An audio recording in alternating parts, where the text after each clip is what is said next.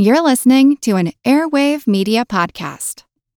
Step into the world of power, loyalty, and luck. I'm gonna make him an offer he can't refuse. With family, cannolis, and spins mean everything. Now, you wanna get mixed up in the family business. Introducing The Godfather at ChumbaCasino.com. Test your luck in the shadowy world of The Godfather slot. Someday, I will call upon you to do a service for me. Play The Godfather now at ChumbaCasino.com. Welcome to the family. No purchase necessary. VGW Group. Void where prohibited by law. 18 plus. Terms and conditions apply. All you need is a few minutes to start your day off with something historic when you listen to the This Day in History podcast. Every day there's a new episode for you to listen and learn about what happened that day way back when. So listen and subscribe to This Day in History wherever you get your podcasts. That's This Day in History wherever you get your podcasts. Welcome to the Useless Information Podcast, my collection of fascinating true stories from the flip side of history. My name is Steve Silverman, and today's story is titled The Corpse Bride. But before we do that, let's start with today's question of the day. And for today's question of the day, I thought I'd ask you about rich people, something that I probably never ever will be. Uh, and my question for you today is Who is considered to be the first millionaire ever in the United States? And here's the list in alphabetical order. And I should tell you that all these people were, in fact, millionaires. So who was the first? Was it one, John Jacob Astor, two, Elias Haskett Derby, three, William Leidesdorff, four, Pierre Lorillard II, or five, Sarah Breedlove Walker? Again, who was the first millionaire ever in the United States? Was it one, John Jacob Astor, two, Elias Haskett Derby, three, William Leidesdorff, four, Pierre Lorillard II, or five, Sarah Breedlove Walker? And as always, I'll leave you to think about these various fortunes and I'll let you know the answer at the end of this podcast. And now for today's story that I've titled The Corpse Bride. And before I start, I feel that I should mention that this is a fairly well known story, you know, at least in comparison to the other stories that I typically tell. But I have to tell you that no one I know uh, seems to have heard it before. But in case you have, uh, I hope I can shed some new light on the story. And our story begins back in 1926, and that's when a 50 year old man named Karl Tanzler sailed from Germany to his new home in the United States. And somewhere along this journey, George Karl Tanzler metamorphosed into Count Karl von Cosel, uh, and that's a title he claimed to have been born with. Now, whether he was a descendant of nobility or not, and my guess is probably not, his destination was not some grand castle or grand estate. Instead, he was headed for his sister's farm in Zephyrhills, Florida. It's important to the story that I mention that Karl, in fact, was a married man. He left his wife Doris and his two daughters behind in Dresden, and they eventually followed him to the U.S., but the reunion was incredibly brief. Uh, the lives of Karl and Doris would collide again years later, but they were never, ever to live under the same roof again. Now, upon entering the United States, Carl obtained a job at the Marine Hospital in Key West. And he was initially hired as part of the custodial staff, but somehow he quickly moved into position as an x ray radiologist and a pathologist. Now, you're probably wondering what made him qualified to do these jobs. Well, the answer is nobody knows for sure. Basically, his biography prior to coming to the United States is one big mishmash of half truths and lies. He claimed to have graduated from the University of Leipzig with nine different degrees and to have mastered the English language while living in Australia. He introduced himself to others as a medical doctor, but he clearly was not. While the Marine Hospital was a military operation, it was the only hospital in the region and as a result, it also provided health care to the general public. And this is where Von Cosel met the girl of his dreams. She was a young woman named Elena Milagro Hoyos Mesa, who had recently suffered a miscarriage and whose health seemed to be slipping away. So Elena's family took her to the hospital to undergo some tests. and the Count was called in to take a blood test, and he was immediately and forever cast under her spell. In the Count's eyes, Elena was the perfect woman, and it didn't matter that both Elena and he were married to others at the time. The suspected cause of Elena's illness was tuberculosis, which was incurable at the time and soon confirmed by the tests done by the Count. While it was certain that she would soon succumb to the effects of the disease, Count von Cosel was determined to save her life using every resource available to him. Her treatments were basically shock therapy, you know, sending extremely high voltages surging through Elena's body.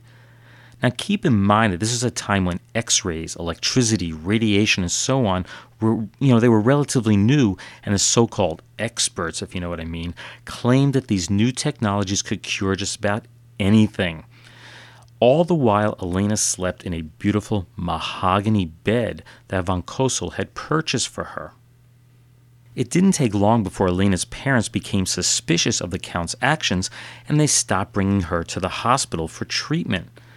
So he figured if they couldn't bring Elena to the hospital, he would bring the hospital to her.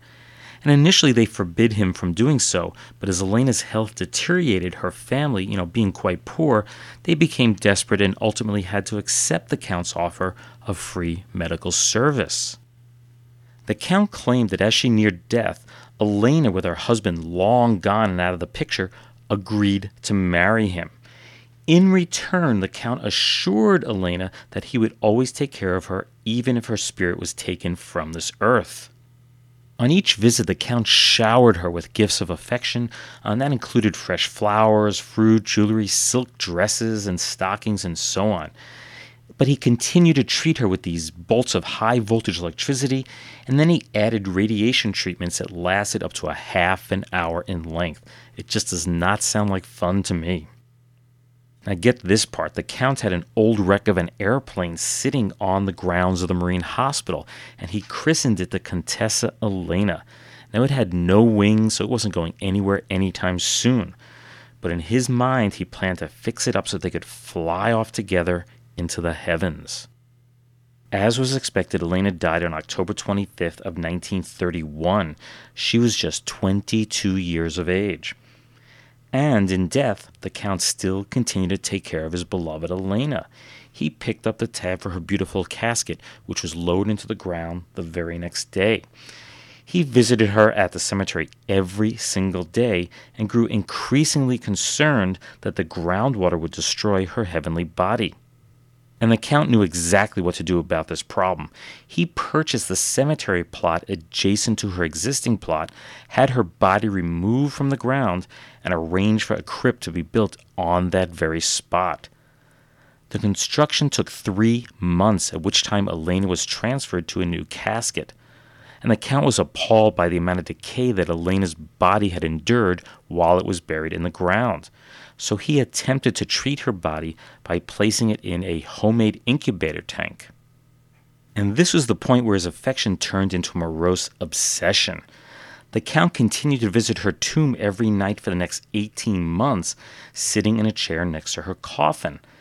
But this concrete prison was just not good enough for his dear Elena. He just had to get her out of there. So one dark night, he loaded her casket onto a small wagon, trucked her out of the cemetery, and ultimately placed her inside the cabin of his so called airplane. Once there, he took her body out of the casket and was disheartened by what he saw. The 18 months in the coffin had done quite a number on her body. He realized that he needed to save Elena from further decay and the first thing he did was try to peel the clothing from her skin, which had become somewhat fused together. He painstakingly cleaned and tried to preserve her the best way that he could. As I'm sure you know, decaying bodies stink big time. He even had a solution for this lots and lots of cologne. anyway, uh, he said that what bothered him the most was her lack of eyes, so he replaced them with two dark brown, glass models. He truly believed that he could reactivate Elena's inner cells with various treatments of X rays, electrolysis, and some homespun chemistry in an effort to bring her back to life. Of course, we all know that this is an impossibility, but the Count was certain that he could do so. As the body continued to decay, he replaced rotted portions with bits of beeswax, wire, and papier mache. So obsessed was he, was he with Elena that he totally ignored his real wife and children, which included skipping out on his daughter Crystal's funeral. Ultimately, he was forced to remove the plane from the hospital's grounds. So the Count found a new place on Rest Beach, which was basically, you know, a rundown shack, and he hired a truck to move the airplane and all his possessions. Elena's brother in law, Mario Medina, helped with the movement of the plane, but he had no knowledge of the dark secret that it contained within its hull. The Count spent two years with her body at Rest Beach until he was forced to move once again. He found another wooden shack on Flagler Avenue that suited his needs, and all his possessions, including Elena and the airplane, were packed up and hauled to this new location.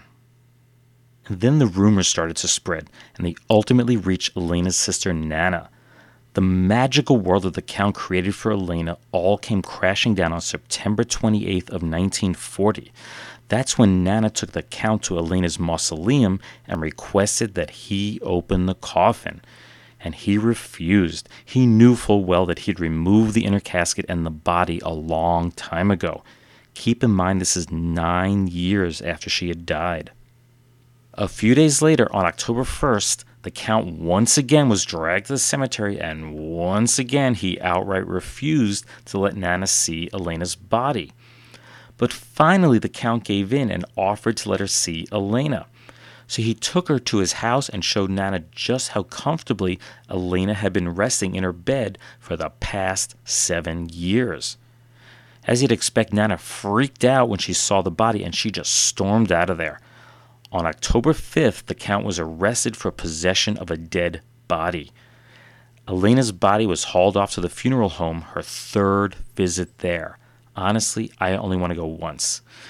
anyway, uh, the Count was charged with, quote, wanton and maliciously demolishing, disfiguring, and destroying a grave. And that's the end of the quote. As you could probably guess, the story was just one big media circus.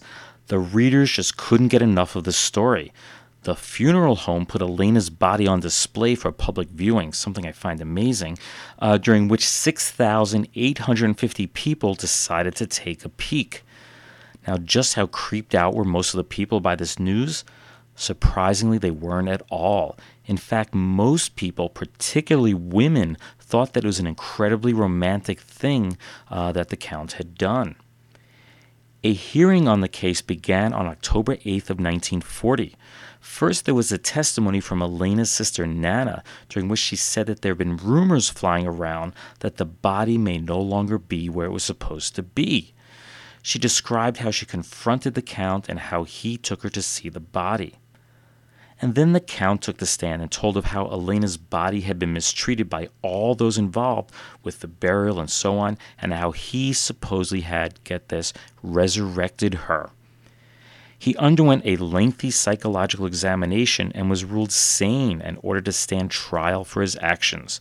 Two men, Benjamin Fernandez and Joseph Zorsky, both business owners from uh, Key West, put up $1,000 bond to get him out of the lockup. Amazingly, the Count did not know either of these men. Ultimately, the Count was cleared of all charges. That's because he had taken the body from the grave seven years earlier, and the statute of limitations for robbing a grave was then two years. While he may have committed a crime back then, there was nothing in the law to charge him with now. Here's another surprising thing Elena's jewelry was returned to the Count. Since they were all gifts given to her after she died, Elena was not in a position to accept and say thank you. As a result, the court ruled that they still belonged to the Count. Which brings us to the end of the story, and in doing so, I must tell you what happened to our two main characters. First is Elena. Her body was basically just bones held together with wire and wax. So it was dismembered and placed into an 18 inch, that's what, about a half a meter length casket, and buried in a secret location. Only three men, then Police Chief Benavid uh, Perez, undertaker Benjamin Sawyer and Key West Cemetery sexton Otto Bethel were present at the burial and they all swore never ever to reveal its location. All that is known based on a statement by Police Chief Perez, you know, after the other two men had passed on, was that it was somewhere in the Key West Cemetery. As for Count von Cosel, at first he made money by charging a 25 cent admission to the curious to, you know, get a tour of his home. But ultimately the notoriety of the case forced him to leave Key West. His destination was originally where it was originally Zephyrhills, Florida, where his sister, wife, and remaining children lived.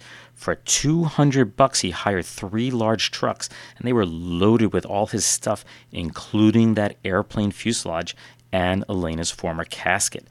Then at 9 p.m. on April 14, 1941, the convoy hit the road. Four hours later, there was a powerful sound of an explosion at the cemetery. It was the demolition of Elena's tomb. While it has long been supposed that the Count blew it up with dynamite, there was never enough proof to charge him with the crime. For the ones who work hard to ensure their crew can always go the extra mile, and the ones who get in early so everyone can go home on time. There's Grainger, offering professional grade supplies backed by product experts so you can quickly and easily find what you need.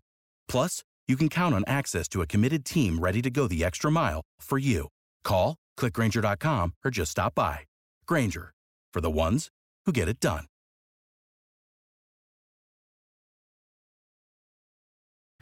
During World War II, the Germans living in the United States were placed under surveillance by the government, and the Count was no exception. They ordered him to take the wheels off of his so called plane, not that it was going anywhere in the first place. In 1944, the Count moved to a new home in Pasco County, Florida, which then brings us to July of 1952, and that's when a neighbor named George Patterson noticed the mail piling up on the Count's front porch he called the local sheriff to investigate, and upon entering the house, they found the Count's badly decomposed body lying on the floor near the front door. The exact date of death was never determined, but not far from his body, they found a wax replica of Elena's body and her head. Yes, his obsession with Elena lasted until his very last breath. I've skipped the one question that people always ask me when I tell this story. That is, did he do the so called, you know, horizontal bop with her corpse? While it was maintained by the prosecutors at the time of his arrest that he had not done so, it was revealed in 1972, and that's during an interview with one of the doctors that performed the autopsy on Elena, that there was clear evidence that he had done so. In an effort to keep this podcast clean, I will leave out the more sordid details of what they found. You can check those out online. Useless, useful, I'll leave that for you to decide. And now for a few words from our retro sponsor. The Signal Carnival, presented by the Signal Oil Company, marketers of Signal gasoline, the gasoline that does make your motoring dollars go farther. Signal light is green and Signal gasoline is bringing you music and smiles. All fifty drivers know the light is green to show the highway to happier miles. You can leave your troubles behind if you let each go signal refined. The signal gas in your car will make your dollars go far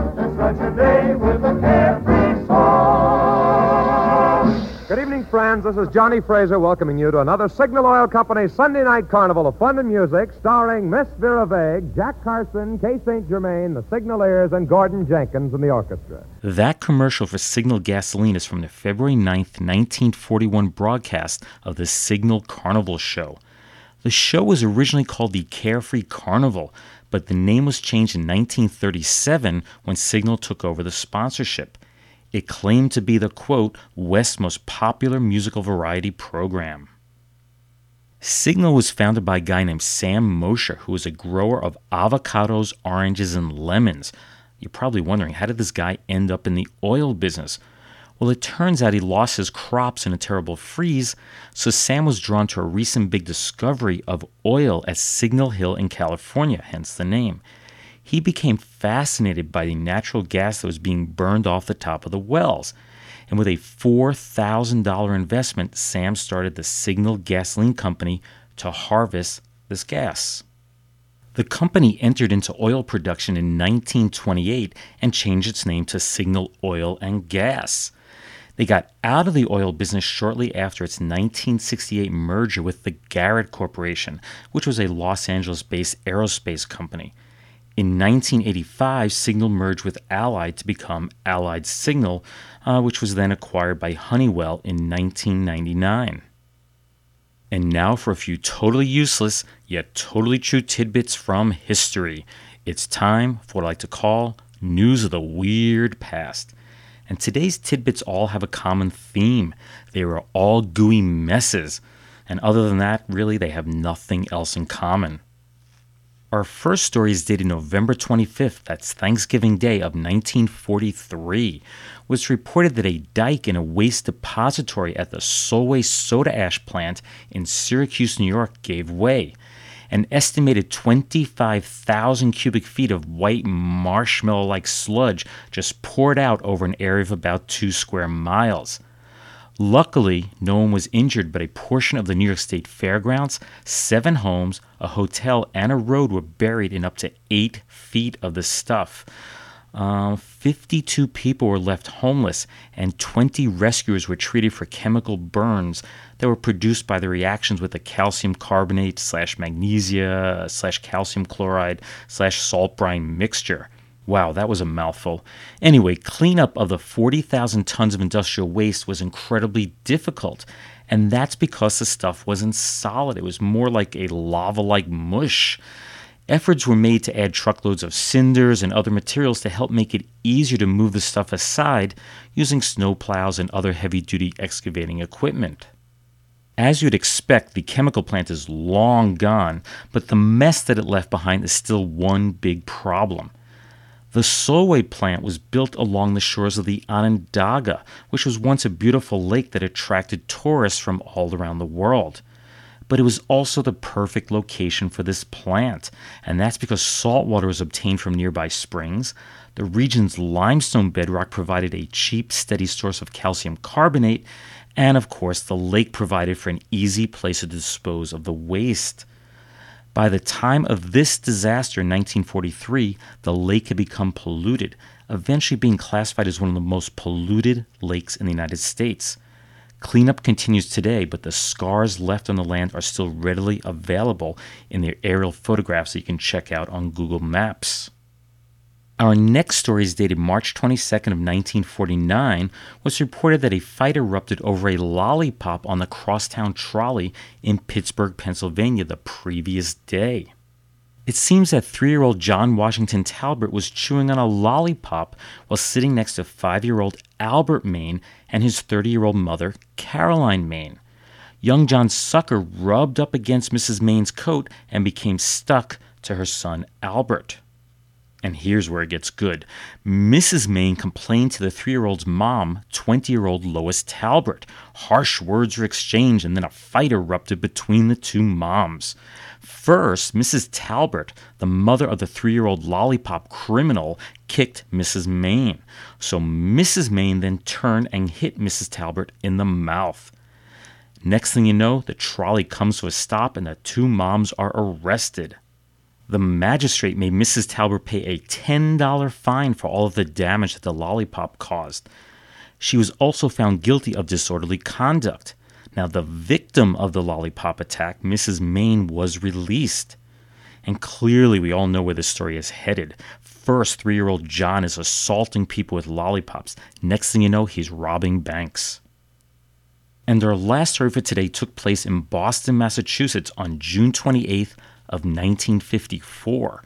It seems that a four year old named John Sullivan fell into a tar pit that was left behind by a construction crew.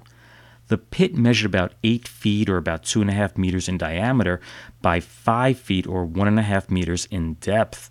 This is not a place that anyone wants to be. Naturally, his seven year old brother Francis jumped in to save the younger John. So now we have two kids stuck in the gooey mess. Then their mom, Geraldine, heard the screams, and in a panic, she jumped in to save her two sons. Now we have three in there. Then a passerby named Herbert Foreman jumped in to rescue the seven year old Francis. There's four people. And around the same time, a policeman named Louis Spina jumped in to save the mom and the four year old that started the whole mess in the first place. Now, that really is one big sticky mess. And now for the answer to today's question of the day. And I had asked you who was the first millionaire in the United States, and your choices were one, John Jacob Astor, two, Elias Haskett Derby, three, William Leidesdorff, four, Pierre Lorillard II, or five, Sarah Breedlove Walker. Now, before I give you the answer, I should mention that there is some controversy over this answer, since it's very difficult to estimate the value of someone's fortune from so long ago. But I will give you the answer that is most frequently given by experts. First, let me tell you that it's not Sarah Breedlove Walker, and that's because she's the most recent of all those on the list. I mentioned her because she is considered to be the first woman to become a millionaire by her own achievements. She earned it by inventing a hair straightening process for African Americans and marketing the CJ Walker beauty and hair product line. She became a millionaire in 1914 at the age of 47. It was also not Pierre Lorillard II who earned his fortune in tobacco. He holds the honor of being the first person ever to be referred to as a millionaire in the press. His obituary in 1843 mentioned the millionaire term for the first time ever, but he was not the first or the richest man in the U.S. at the time of his death. The richest man at the time Lorillard died was John Jacob Astor, who was unquestionably the first multimillionaire in the United States. His estate was estimated at $20 million at the time of his death in 1848, but again, he was not the first millionaire. Nor was it William Leidesdorff, who died at age 38 in 1848. His estate was estimated to be worth a mere $50,000 at the time of his death, but by the time his estate was auctioned off in 1856, the discovery of gold on his ranch had escalated the value to $1,445,000. In other words, he became a millionaire after he died. And that leaves us with just one choice from my list. That's Elias Haskett Derby. And he was from Salem, Massachusetts, and lived from 1739 to 1799. He made his fortune with the ownership of a fleet of vessels that conducted trade with the West Indies and the Southern Atlantic. Now, his real claim to fame was being the first New England merchant to establish trade with China. As I mentioned, there were several others that could be considered the first U.S. millionaire, so don't get mad at me if you, you, know, you think the answer is someone else. There were obviously many kings, queens, and dictators that could have been worth a lot more at the time, which is why I limited the question to the United States only.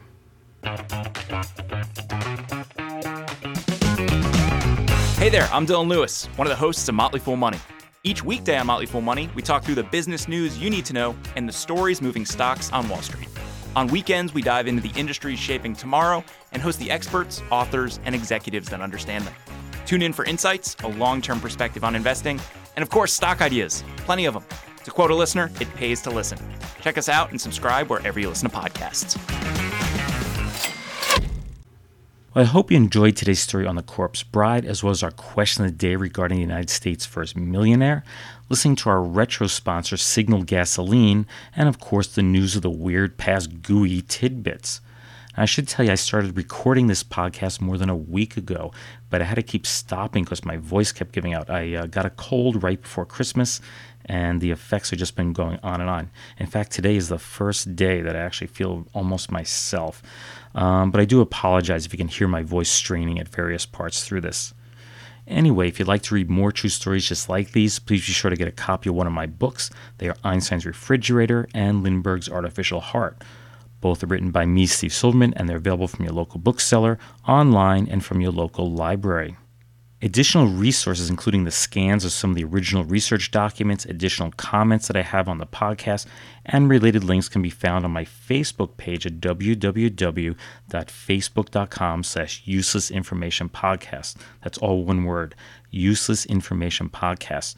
Now, for those who have been following me on Facebook, you probably heard that I had my one millionth download when I posted the last episode. I'm really shocked uh, that I had so many. Anyway, I also want to thank the people who sent me uh, all the uh, emails and postings on Facebook about how much they like the podcast. It's kind of, uh, I always describe recording this as just talking to a wall, and it was kind of nice to get a little bit of feedback uh, from some people. It was very nice and appreciated. Uh, now, for some reason you'd like to contact me, and simply drop me an email at useless at steve.silverman.name. That's useless at steve.silverman.name. Or you can visit my website at uselessinformation.org. Uh, someone did tell me the uh, link uh, for the email is broken there, so don't use that one. Um, but there, you should be able to get me at useless at steve.silverman.name. Anyway, of course, the Facebook page also contains uh, a link to contact me. Anyways, I thank everybody for listening, and I hope you'll tune in the next time. Bye. For the ones who work hard to ensure their crew can always go the extra mile, and the ones who get in early so everyone can go home on time, there's Grainger, offering professional grade supplies backed by product experts so you can quickly and easily find what you need. Plus, you can count on access to a committed team ready to go the extra mile for you. Call, clickgrainger.com, or just stop by. Grainger, for the ones who get it done.